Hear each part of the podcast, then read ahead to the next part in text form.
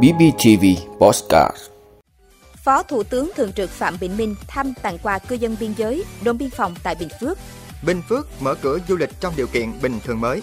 ADB lạc quan về kinh tế Việt Nam. SEA Games 31, U23 Việt Nam cùng bảng Indonesia, Myanmar, Philippines và Đông Timor. Trung Quốc ghi nhận ca Covid-19 mới cao chưa từng thấy. Đó là những thông tin sẽ có trong 5 phút tối nay ngày 6 tháng 4 của BBTV. Mời quý vị cùng theo dõi. Thưa quý vị, sáng nay ngày 6 tháng 4, Phó Thủ tướng Thường trực Phạm Bình Minh đã đến thăm tặng quà động viên cán bộ chiến sĩ đồn biên phòng cửa khẩu Hoàng Diệu đóng quân trên địa bàn xã Hưng Phước, huyện Bù Đốp, tỉnh Bình Phước. Chia sẻ với những khó khăn vất vả của cán bộ chiến sĩ đồn biên phòng Hoàng Diệu, thay mặt lãnh đạo đảng, nhà nước, chính phủ, Phó Thủ tướng Thường trực thân ái gửi lời thăm hỏi ân cần, những tình cảm thân thiết và lời chúc mừng tốt đẹp nhất tới các đồng chí cán bộ chiến sĩ của lực lượng bộ đội biên phòng tỉnh Bình Phước nói chung và cán bộ chiến sĩ đồn biên phòng Hoàng Diệu nói riêng. Phó Thủ tướng Thường trực đánh giá cao việc Bình Phước là tỉnh đầu tiên trên tuyến biên giới Việt Nam Campuchia đã hoàn thành việc phân giới cắm mốc. Công tác đối ngoại biên phòng được duy trì ở các cấp với nhiều hình thức phong phú, đa dạng. Trước đó, Phó Thủ tướng Thường trực Phạm Bình Minh đã đến thăm và tặng quà nhân dân điểm dân cư liền kề chốt dân quân biên giới, xã Thanh Hòa, huyện Bù Đốt, tỉnh Bình Phước. Đề án xây dựng các điểm dân cư liền kề chốt dân quân biên giới, điểm dân cư liền kề đồn, trạm biên phòng là một chủ trương của Đảng ủy, Bộ Tư lệnh Quân khu 7 và tỉnh ủy, Ủy ban nhân dân tỉnh Bình Phước. Điểm dân cư Thanh Hòa được xây dựng từ cuối năm 2019 và được xác định là mô hình điểm dân cư kiểu mẫu, đạt chuẩn nông thôn mới để nhân rộng ra toàn tuyến biên giới. Đến nay, Đảng ủy, Bộ Tư lệnh Quân khu 7 và tỉnh ủy, Ủy ban nhân dân tỉnh đã xây dựng 50 căn nhà và hiện đang chuẩn bị triển khai xây dựng một nhà văn hóa, điểm trường mẫu giáo. Phó Thủ tướng Thường trực Chính phủ Phạm Bình Minh đánh giá cao việc xây dựng điểm dân cư biên giới. Đó là việc thực hiện chính sách vừa phát triển kinh tế xã hội, đảm bảo cuộc sống của nhân dân, đồng thời phục vụ cho mục tiêu bảo vệ vững chắc biên giới. Thưa quý vị, Sở Văn hóa, Thể thao và Du lịch tỉnh Bình Phước vừa ban hành thông báo về việc mở cửa du lịch trong điều kiện bình thường mới trên địa bàn. Đối với hoạt động du lịch quốc tế, Sở yêu cầu khách du lịch đến Việt Nam ngoài các điều kiện về xét nghiệm âm tính với SARS-CoV-2, nếu khách du lịch có triệu chứng nhiễm SARS-CoV-2 cần báo ngay cho cơ quan y tế tại cửa khẩu để thực hiện các biện pháp y tế theo quy định.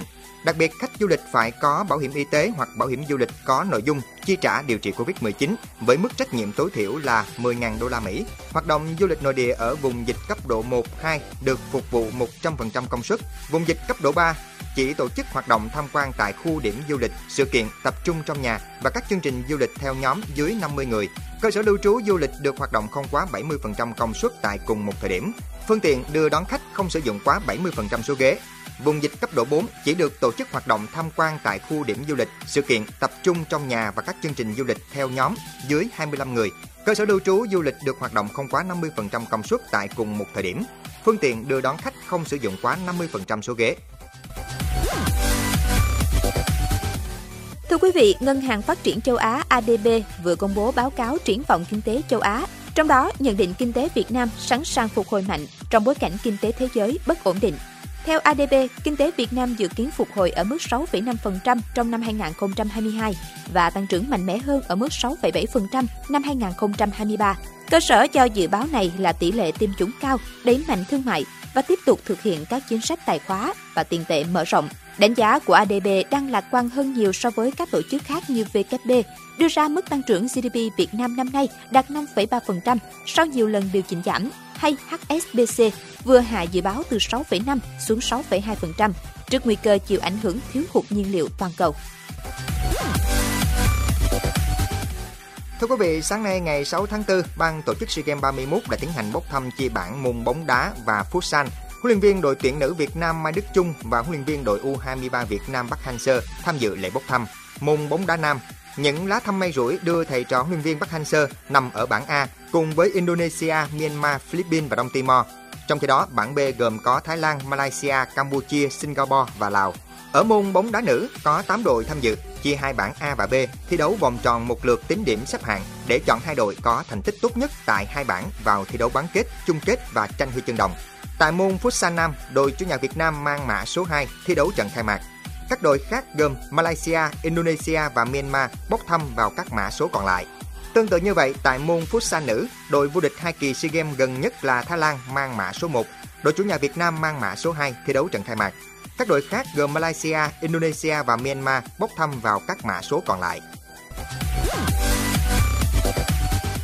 Thưa quý vị, Ủy ban Y tế Quốc gia Trung Quốc cho biết nước này ghi nhận 20.472 ca COVID-19 mới trong 24 giờ qua, chủ yếu ở tâm điểm bùng phát Thượng Hải và không có thêm ca tử vong nào. Phần lớn ca nhiễm được phân loại không triệu chứng. Đây là số ca nhiễm hàng ngày cao nhất được giới chức Trung Quốc công bố từ khi đại dịch COVID-19 xuất hiện, vượt qua cả thời kỳ cao điểm của đợt bùng phát ban đầu tại Vũ Hán. Giới chức Thượng Hải, thành phố lớn nhất Trung Quốc, cho biết khu vực này chiếm hơn 80% tổng ca nhiễm toàn quốc. Tại Thượng Hải, các cơ sở cách ly đang tràn ngập người có kết quả xét nghiệm dương tính. Thành phố hơn 25 triệu dân đã áp lệnh phong tỏa từng phần từ tuần trước để xét nghiệm hàng loạt và áp lệnh phong tỏa hoàn toàn từ ngày 5 tháng 4. Hiện Trung Quốc áp dụng chính sách phòng dịch nghiêm ngặt theo chiến lược Zero Covid, song nhiều đợt bùng phát vẫn xảy ra do biến chủng Omicron dễ lây lan. Cho đến cuối tháng 3, Trung Quốc duy trì ca nhiễm hàng ngày ở mức thấp nhờ các đợt phong tỏa cục bộ nhanh chóng, xét nghiệm hàng loạt và hạn chế nghiêm ngặt đối với di chuyển quốc tế. Tuy nhiên, những tuần gần đây, ca nhiễm hàng ngày lên con số hàng ngàn. Giới chức cho biết họ đã phát hiện biến thể mới của Omicron có khả năng lây truyền cao gần Thượng Hải. Khoảng 23 thành phố Trung Quốc hiện phải phong tỏa một phần hoặc toàn bộ, với khoảng 198 triệu người bị ảnh hưởng. Các khu vực bị phong tỏa chiếm khoảng 13,6% GDP của Trung Quốc.